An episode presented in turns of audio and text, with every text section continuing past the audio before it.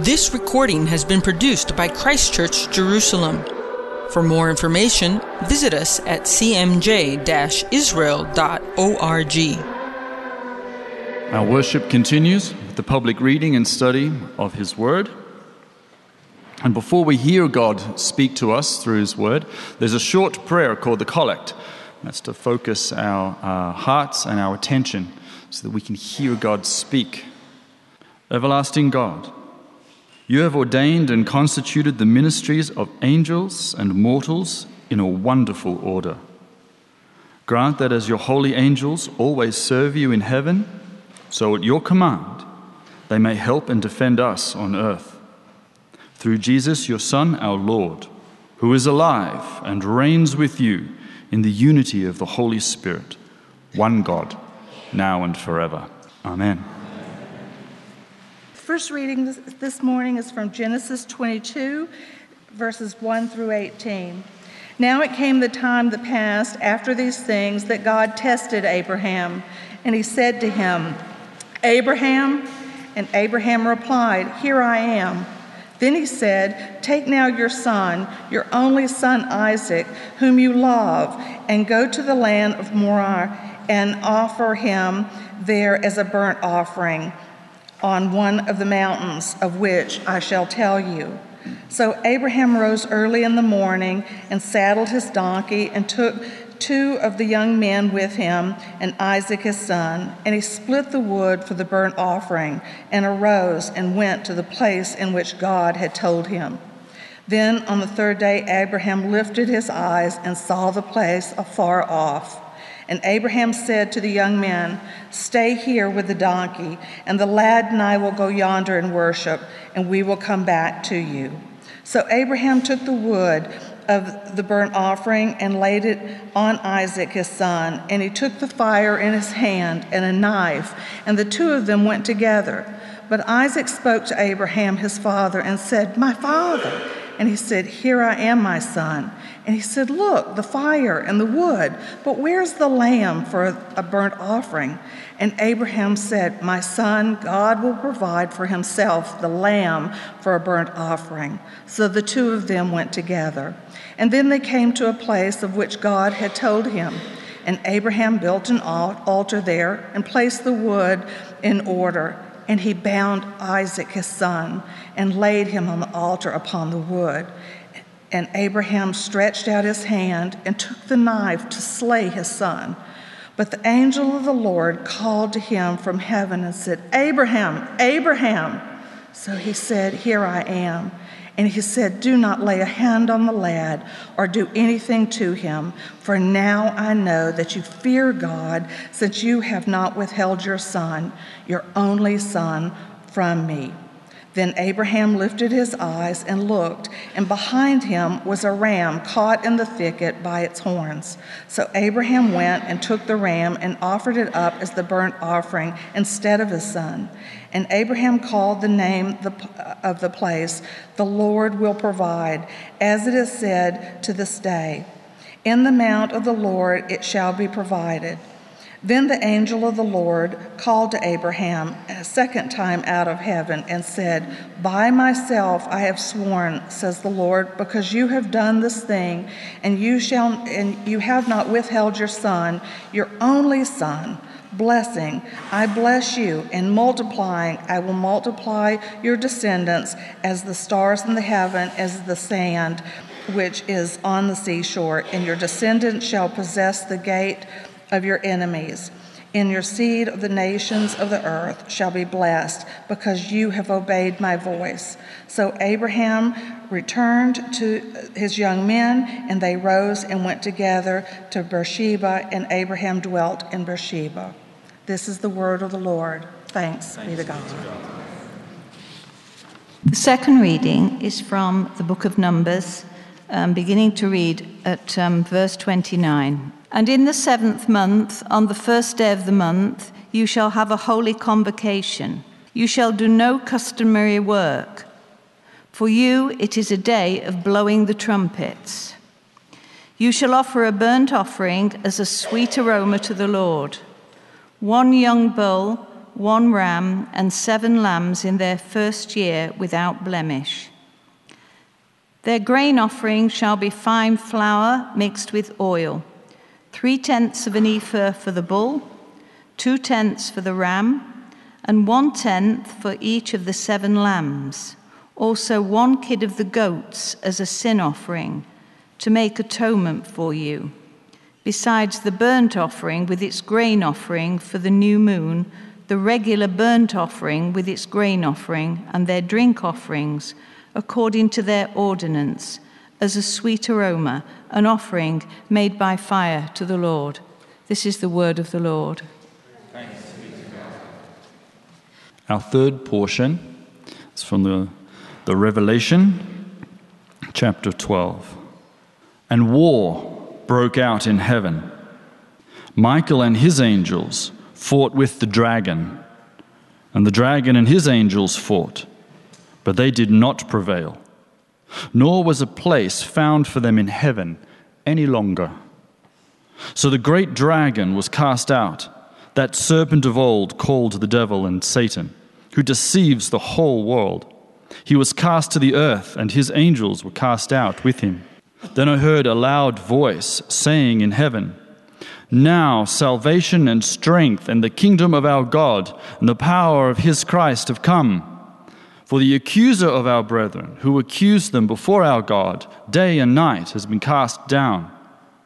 And they overcame him by the blood of the Lamb and by the word of their testimony, and they did not love their lives to the death. Therefore rejoice, O heavens, and you who dwell in them. Woe to the inhabitants of the earth and the sea, for the devil has come down to you, having great wrath, because he knows that his time is short. This is the word of the Lord. Thanks be to God. So let's pray. Father in heaven, we um, approach the subject of. Uh, of the evil one. Lord, we uh, come in confidence that uh, you are the victor. Your blood has won the war for us. We pray that uh, we will not be afraid and we will not shrink back. We ask that you'll uh, enable us to be firm and resolute, Lord, as our enemy goes about as a roaring lion. Give us confidence, Lord, and we pray that uh, you will uh, strengthen our faith. That indeed, at the end of days, Satan will not win and that he will lose. We pray that this will be reflected in our lives in a, in a concrete reality and will not be some idea stuck in our head. Help us, Lord, we ask. In Jesus' name, amen. So today is a traditional Christian feast day. It is also the eve of the Jewish New Year, Rosh Hashanah, the first day of the seventh month. Both of these holidays actually have a fair amount in common, and I'd like to just uh, dwell on that for uh, a second and um, maybe just preface my remarks by saying, surely I'm going to get some emails or some flack, uh, as I always do, by uh, people saying, why uh, are you in some way demeaning or, or um, demeaning isn't the right word, minimizing uh, Rosh Hashanah? After all, Rosh Hashanah is biblical, and the feast of St. Michael is not. Well, my dear friends, Rosh Hashanah is not biblical as the way it is constructed and celebrated today. Uh, it is a construct or uh, a development of uh, Jewish theology over the centuries. So, somewhere in the fourth, the fifth, the sixth centuries, we get um, uh, Rosh Hashanah as it, uh, as it appears today. And so too is the Feast of St. Michael. St. Michael um, begins to be honored uh, in uh, churches in the East in the late fourth century. And in the fifth century, uh, the idea then spreads to Western churches uh, as well. Both of these holidays, although they're not biblical, they do reflect a biblical truth and a biblical uh, reality. Uh, first of all, we all know that um, the first day of the seventh month is not uh, really uh, the new year. The new year is, of course, on, according to the Bible and the Hebrew calendar, falls on the first day of the month of Nisan. Nisan is, comes to us uh, almost always in the month of March. But uh, there are numerous New Year's. Uh, there's a New Year's of the trees, there's a New Year's of the cattle, there's a New Year for royal decrees, and there's also a spiritual New Year. And Rosh Hashanah, uh, what it represents is the beginning of the spiritual, or you might say the religious New Year. It's an opportunity really to uh, get right get right with God. And it's a preparation, for the most part, for uh, Yom Kippur. It's preparing people for this day of atonement, preparing us also in a very practical way. The uh, holiday is famous uh, for a number of things. If you're, if you're not familiar with it, it's very famous uh, for its liturgy. It's a very beautiful liturgy. And in the liturgy, the Rosh Hashanah liturgy, there's this insistence that, or even a desperation on behalf of the people of Israel that God would come down and be their king. Um, so, this concept of the kingship of God, uh, God ruling and reigning over his people, is very important, uh, certainly at this time of the year. Uh, it is also well, know, well known uh, for the reading of the Akedah the Akedah, the binding of Isaac, or as we as Christians would say, the sacrifice of Isaac. That's also an important part of the liturgy. Uh, maybe we are familiar with the emphasis put on repentance. Yes, repentance. This is the, the time, a season of repentance. And of course, we in a Christian world, we have Lent. So this might be and have a parallel with, with, uh, with Lent. Um, so this is a preparation uh, for Yom Kippur, time to uh, look at one's sins, one's faults, one's weaknesses, and to ask forgiveness. Not only to ask God for forgiveness, but go to others who we may have offended or we may have hurt and ask them to forgive us as well. Also, maybe perhaps other than apples and honey, uh, what makes this holiday famous is the blowing of the shofar. Yes. And uh, during the two days, two days of services of uh, Rosh Hashanah, the shofar will be blown over uh, a hundred times. The feast of Saint Michael and uh, all angels also um, came at a time. Uh, it was the conclusion of, a, of one year. It was the beginning of another. It was uh, a holiday that commemorated the end of the harvest season. It was the holiday in which commemorated the end of the financial um, financial year and the beginning of a new financial year. It was in, in Britain bound up with, with hiring servants or paying taxes. So you have this in both holidays, feasts, you have this idea of something coming to the end and there being um, and there being a new beginning. So, this is a liturgical experiment. Let's see if we can uh, make the tie or the connection uh, between the two in a much more uh, significant spiritual way. So, I'd like to begin by just looking at the passage that comes from Revelation chapter 12. This is the traditional passage that is read uh, every year at this time um, just as the Akedah, uh, or the binding of Isaac, is read on the second day of Rosh Hashanah.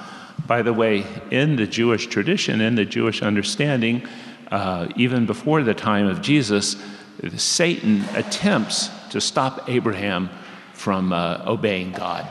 Uh, so there is uh, the introduction of the demonic or the satanic uh, in the story of the Akedah, just as uh, this will be a focus uh, or, the, or the subject uh, of today's holiday as well. Um, and the verse goes like this, or we begin like this. And there was war in heaven. Michael and his angels fought against the dragon, and the dragon and his angels fought back. Now, we'll read in a second when does this war take place. And although it's controversial, there are, people, there are different opinions. I side with those who say that this war takes place after the coronation of the king, after the, de- after the death, the resurrection, and the ascension of Jesus. It's that when Jesus ascends to the Father, that, that is the moment of his coronation. that is when he begins to rule in a way that he didn't do so. Uh, he didn't do so before. I think that's borne out by the verses that, or the hymn that comes uh, following in a, uh, in a few minutes. We'll read and, and just see. So it's, you know, there can't be two powers in heaven. There can't be a king and a dragon that wants to dethrone the king. There can't be a king and a usurper. One of them has to go. There's not, any, there's not room, even in the large expanse of heaven, for a counterfeit Messiah, for a counterfeit Christ. And that's what the dragon is. And so, upon his coronation, I know this sounds like something out of Lord of the Rings. How interesting, yes? Um, upon his coronation, upon being enthroned, upon being installed, whatever you want to call it, Jesus commands Michael, yes, to throw out the impostors, throw out the deceiver. And war wages in heaven. And uh, as a result, the angels, my, the, the demons, uh, Satan and his angels are thrown to earth uh, at this point. So the, there's this mighty warfare in earth, on sorry, on heaven, and the war will now continue on earth here. It says, But he was not strong enough, and they lost their place in heaven. The great dragon was hurled down, that ancient serpent called the devil or Satan, who leads the whole world astray. So now we know who the dragon is. We know uh, now we have a connection with the serpent in the Garden of Eden uh, and, the, and the tools or his main weapons. And his main weapons are two here, we see, do we not? One, he's called the devil in Greek, he's called Satan in Hebrew. And in both instances, the, those words are defined as accusers. So his main uh, weapon, you might say, was that he accused. He was an accuser. Maybe you remember the story of Job, how he went, how he had access to heaven and went before God and said to God, You know, look at your servant Job. He's not a pious man. He's, etc., uh, etc. Et or you may remember how he accused Zechariah um, the priest. So Satan had access to heaven. The devil, he's the accuser, and his main, you might say, function, uh, his way of disrupting, this way of causing mischief, was to go before God Himself and accuse the righteous, to accuse the saints. Now, all of a sudden, Satan is thrown down and he doesn't have that power or he doesn't have that uh, possibility uh, anymore. Secondly, his second, you might say, um, uh, tool in his toolbox, he doesn't have very many, is that he leads the world astray, that he's a liar, he's a deceiver. He accuses, he deceives. He accuses, he deceives. He's a, uh, like some propagandist we know, uh, the generator of a generator of fake news.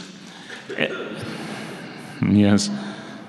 So fake news may not be human. And in fact, you know, uh, we have fake, I think it was the Pope who said not long ago fake news started in the garden, the Garden of Eden. And uh, he was certainly right about this, this point at least. So, well, I have to qualify that, you know, when speaking to Protestants, you know, they'll think I'm a crypto papist, you know, or something. Um, so, if he leads the whole world astray, it means that he wasn't only in heaven, he's always been on earth. But now he's thrown out of heaven, and his activities are uh, narrowed, you might say. To, he's corralled, he's hemmed in, he's put in a very uh, he's put in a very, very small, he's put in a very small space. But so the war in heaven is ended, at least the war in the highest heaven ends, because it does say that there are war in the heavenlies. But it's certainly not on the same, I don't think it's the same intensity that, uh, uh, that existed be, uh, that, uh, before the death and resurrection and ascension of Jesus. Satan is now pushed back to earth, and of course, he's furious and he is in a rage. And he takes that rage out, he makes war constantly, frequently on the saints. So we are now uh, in the battle, in a battle with him. The battle hasn't uh, necessarily ceased, and I'd like to just continue. Um, it says, Then I, he was hurled to earth and the angels with him. Then I heard a loud voice in heaven say, Now have, now have come the salvation and the power and the kingdom of our God and the authority of his Christ. Okay, Jesus is now beginning that time of reigning and ruling. As prophesied by Daniel, prophesied by Isaiah, there will be no end to his government. Or Daniel chapter 7, uh, we see a picture of Jesus uh, ruling and reigning, and all nations, uh, tribes, and tongues will come and, and worship him and submit to him, and there'll be no end to his, to his dominion.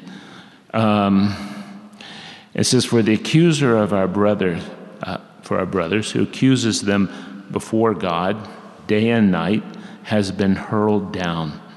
And now we come, I think, to the, the rub of all this. The rub of all this is that we are in a spiritual battle. And we need to take part, we need to take up arms and be involved in the fight. Now, one of the things that happens at Yom Kippur, not Yom Kippur, sorry, at Rosh Hashanah, is that the shofar is blown. Now, the reason the shofar is blown, there are many different reasons. Uh, everybody has their favorite reason. One reason says the shofar is blown in order to confuse the devil. I kind of like that. Although, you know, um, in Scripture it says we're not to confuse the devil, we're actually to resist the devil. Okay? Um, some people say the shofar is blown as a reminder of the story of Abraham and Isaac. Very nice uh, or it's blown to remind of the trumpet blast that occurred at Sinai. Also very nice. But the really the uh, maybe the most emotionally satisfying answer is that the shofar is blown, okay, in order to wake us up, in order to tell us, you know, be on guard. You know, the, uh, there is an emergency. Something important is at stake here. You know, the shofar was blown in towns and villages, you know, when an enemy approached. And so we hear the shofar, it's maybe rude sounding, odd sounding, and hopefully it wakes us up to uh, a spiritual reality. And that spiritual reality is that there's a war going on. And is it not so easy for all of us to float down the river of life, to be involved in all the minutiae of uh, raising children and uh, you know, maintaining a family and keeping a job and advancing a career. Uh, is it not easy to become anesthetized by the media or the internet? Um, and we lose sometimes this focus. We, we, we sometimes focus uh, on what is in front of us and what we see with our eyes, and we forget that the most important things and the, the most important um, is, or the most urgent, the most essential, is actually what we can't see. And Paul says it. He says the invisible is more important than the visible. Very Jewish uh, way of looking at the world. So there is, the, indeed, there's a spiritual war going on. And this, Satan is on the rampage. He's attacking. And we, we're, we're faced with a choice. The choice is like this the choice is either we believe that, he, that there's so much evil and there's so much dysfunction and there's so much brokenness in this world that he's invincible. And if we come to that conclusion that there's nothing we can do, that we can't fight, then we can't resist, then we give in. And that's when we, we give up out of discouragement and we're no longer faithful. But if we have a biblical view that his time is limited, that uh, soon he will be bound, yes, and uh, thrown into a place of punishment, that he doesn't have full control in this world. If that's our perspective, then we can, re- we can indeed remain faithful. And my dear friends, the book of Revelation, what's the purpose of this book? It's not to tell us basically about what's going to happen tomorrow. The book of Revelation is to tell us remain courageous, remain faithful, even in the face of opposition or persecution uh, or uh, having to give up your life for Jesus the Messiah. Don't give in. Don't say, like so many other people say in the world in which we live in and all through history, people look around and they think, look at evil. It's on it, evil is winning. People who are sinful get away with it. The, the, the good are suffering and the, and the, yeah, the, uh, the sinners are flourishing. In, um, why should I play by the rules? Why should I be obedient? Why should I be faithful? I, I need to, I, I'm a fool, people will say to themselves. You know, as we said last week, I need to get a, my share of the pie. Yes? And the book of Revelation says, uh uh-uh, uh, don't do that. Be faithful because reality is the reality is not what we see. The reality is, is that Satan will lose, he will be judged, and all of us will be held to, uh, to give an account of what we've done in this life. Those who are righteous will be rewarded, those who are unfaithful, well, okay. And who is led into the city? Or who, uh, who, you know, there's a list of people who don't get into the New Jerusalem. And may I remind you that on the list are all the typical sinners those who practice, those who murder, those who practice the occult, those who commit sexual immorality. But what is number one? Pardon? Yeah, being, being cowardly being cowardly. So we read these passages not to be scared of Satan, but really to reorientate, our, uh, to reorientate reality. That we must be courageous. And courage is a gift that comes to us from God. And we have weapons. Weapons number one is, is the blood of Jesus the Messiah. Jesus doesn't die only to free us from sin. That is very good evangelical teaching, orthodox teaching. Jesus is not only a sacrifice, he's not only that atonement, but, that uh, but his death on the cross extends much wider. And thus, so often we don't appropriate that death on the cross or fully understand that death on the cross, do we not? Because he dies also to free us from death and the fear of death. Yet we walk around very often, many of us, afraid of death, afraid of dying. By the way, this is, uh, we're being controlled or being, uh, we're under the hold of the devil if we're afraid of death. And that's something if the, you know, that if that's your fear, uh, or you lie awake at night, you know, anxious about these things, then, you know, suggest that someone minister to you or pray, pray for you, because that's an enslavement. But also, Jesus frees us from the power of Satan. And so it's by his blood. But it also says it's the word of, his, the word of our testimony. And here, let's just talk for a minute about spiritual warfare. Uh, many times in our understanding of spiritual warfare, it's about waving a flag, it's all about worship, it's about using the name of Jesus. I'm not against flags, you know, especially if they're the, the Italian flag, you know,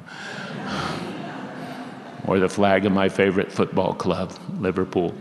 Okay, I, I'm, I think worship is wonderful. Worship invites the presence of the Lord. Worship sanctifies a place, it makes it holy.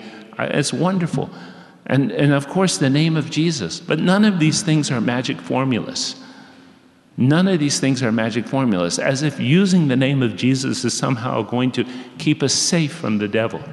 It's by the word of our testimony. And what is, what is the word of our testimony in, in the book of Revelation? It's that we've over, we are overcomers. Yes? We are overcomers. Uh, we can't be chanting the name of Jesus and saying, Get away from me, Satan, if we have an open door for the devil. Ephesians 4 says, Give the, give the devil no place. Give the devil no place. Don't be angry. Be kind. Be compassionate to one another. We can open the door, okay, and allow Satan to attack us. The same is true with any form of idolatry. Because while, while idolatry and the idols in our lives, whether we're worshiping something physical, a physical uh, object, or whether we're worshiping success or the nation state or uh, whatever we worship. And uh, as we often say here in this congregation, that idolatry is any form of security and identity that we take up that does not come to us from God. Any form of security and identity. And behind idolatry, Paul says, is the demonic. Behind idolatry is the demonic. So if we don't have a word of testimony, if we don't have a word of testimony, we're not going to have that victory over the devil. We're not going to have that victory over the devil. Um, Jesus, and in fact, many of us will accuse, well, I have a spirit of anger. I have a spirit of lust. You know, so, and many times we, we accuse the devil of, uh, of causing us to sin or letting us sin or, or getting, get, uh, getting carried away with ourselves. But my dear friends, that's not what Jesus says. Jesus says in Mark chapter 7, he gives us a, something, he gives us some very instructive um, he, uh, uh, words. He says, What comes out of a man is what makes him unclean. From within, uh, f- from within, out of men's hearts come evil thoughts, immorality, Okay, theft, murder, adultery, greed, malice, deceit, lewdness, envy, slander, slander, arrogance, and folly. All of these evils come from inside and make a person unclean. So we can't walk around and say, The devil made me do it. The devil can deceive us, he might want to trick us. But at the end of the day, we're the ones who, we're the ones who are clicking on the website that we shouldn't click on. We're the ones who are carrying on a grudge. We're the ones who are losing our temper.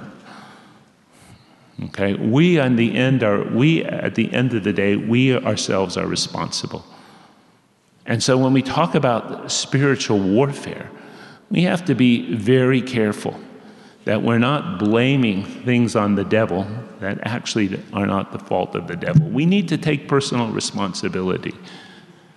And I think we say this often enough, but it's also worth repeating that spiritual warfare isn't about practicing the presence of the devil and practicing the presence of demons. It's about focusing on the victory. But many people are fascinated by evil. Okay, there's a, there's a curiosity. I want to know the spirits that are ruling over my city. Yes, I want to confront the spirit of some false religion. Well, let me tell you, you start doing that, and it's really easy to make contact with uh, powers and principalities. And they, uh, especially if you're doing this on your own or you're three people of your prayer group in uh, Guildford somewhere, you will be overwhelmed by Satan. May I remind you that even Michael the archangel, who wrestles with Satan over the body of Moses, doesn't do so in his own authority. He says, The Lord rebuke you. The Lord rebuke you. so spiritual warfare is dangerous, uh, but it must be done in a very careful and sober way. The Lord rebuke you. And the way that we, the, the way that we fight the devil is with the word of our testimony. Okay? It's by, by dealing with our sin. And this, of course, is really the second message of uh, the second point that I want to bring out about uh, Rosh Hashanah the power of repentance. But you can, people say, no, it's about the blood of Jesus. Yes, it's about the blood of Jesus, but Jesus himself says to five of those seven churches in the book of Revelation, he says, is one big word for them repent. And repentance, my dear friends, is not saying, God, I'm feeling guilty, and God, I'm sorry. I'm really sorry because, especially, I feel bad for what I've done. Repentance is radical change of our behavior. I mean, we constantly tell God, I mean, it's a good start. I'm sorry, I'm sorry, I'm sorry. But we have no intention of changing or no serious intention of changing because that's painful. Very painful. Ooh, ah, ouch. And after all, so many of us like our sin makes us feel good and comfortable. Yes. That's not repentance. Scripture talks about having a gift of repentance. I think the first thing we do is first we have to have a desire. We have to have a desire for change. And I, I in, in my ministry, I've never ever met someone who has a hunger and a thirst to change and to be transformed into the image of Christ or the image of Jesus the Messiah. I've never met anyone with that desire who's ever ultimately been disappointed.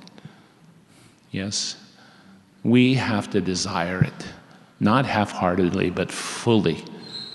To desire repentance. We have to desire to please the Lord. We have to desire to, to uh, live a life that will stop being broken, stop bringing damage to ourselves and damage to others. And when we have that desire, God meets the desires of our heart. God will give us a gift of repentance and that we can begin to, to turn away from these things. And it's then when we don't give the devil a place that we have that victory over him.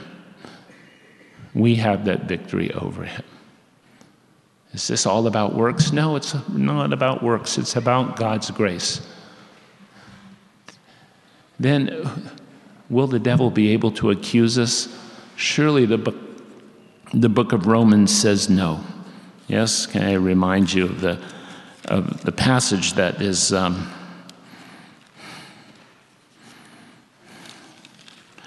that comes, uh, that is related to this.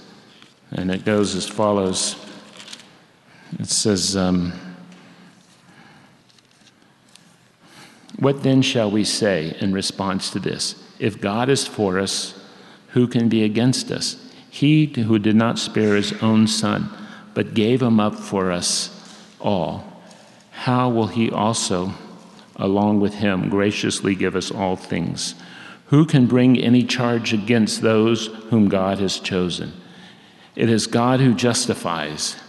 Who is he who condemns? Christ Jesus, who died more than that, who was raised to life, is at the right hand of God. And all is and, sorry, is also interceding for us.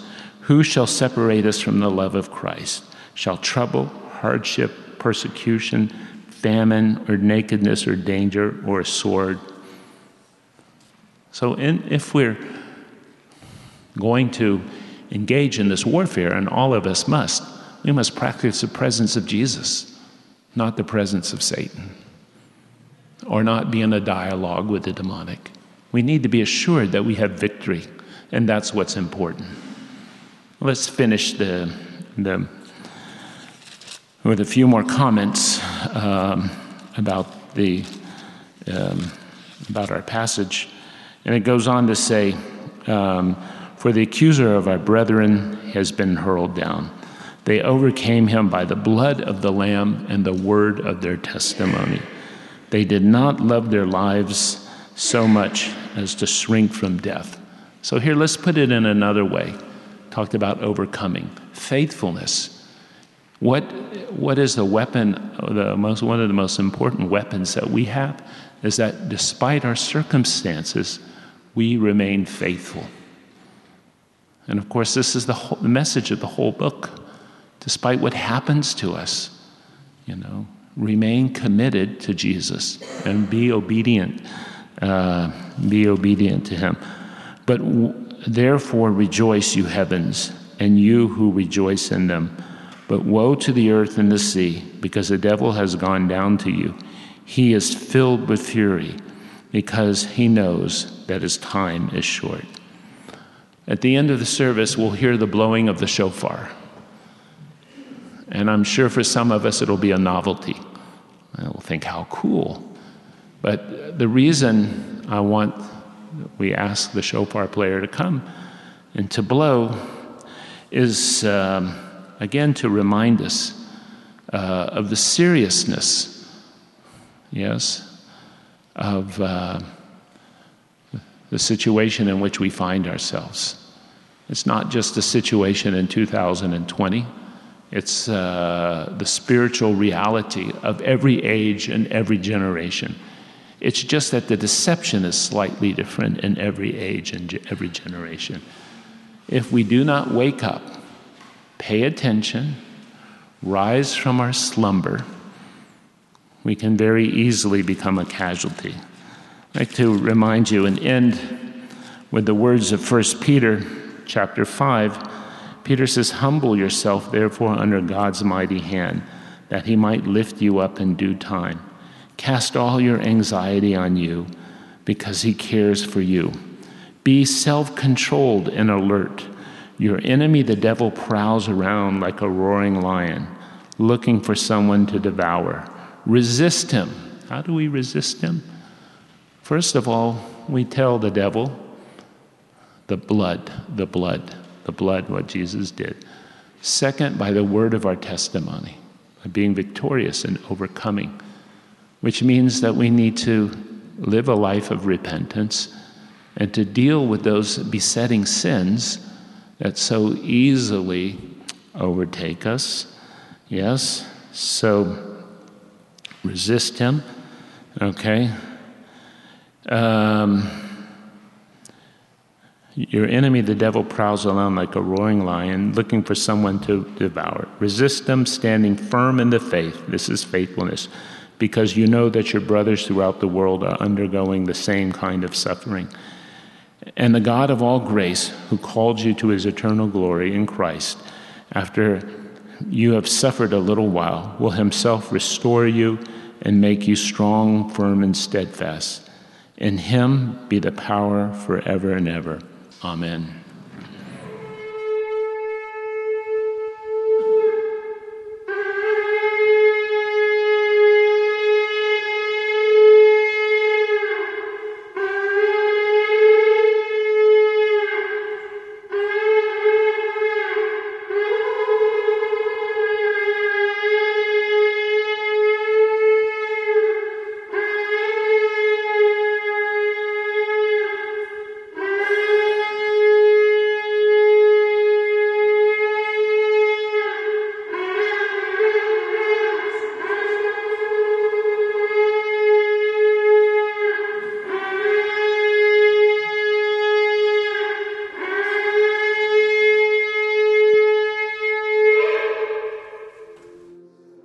Thank you for listening.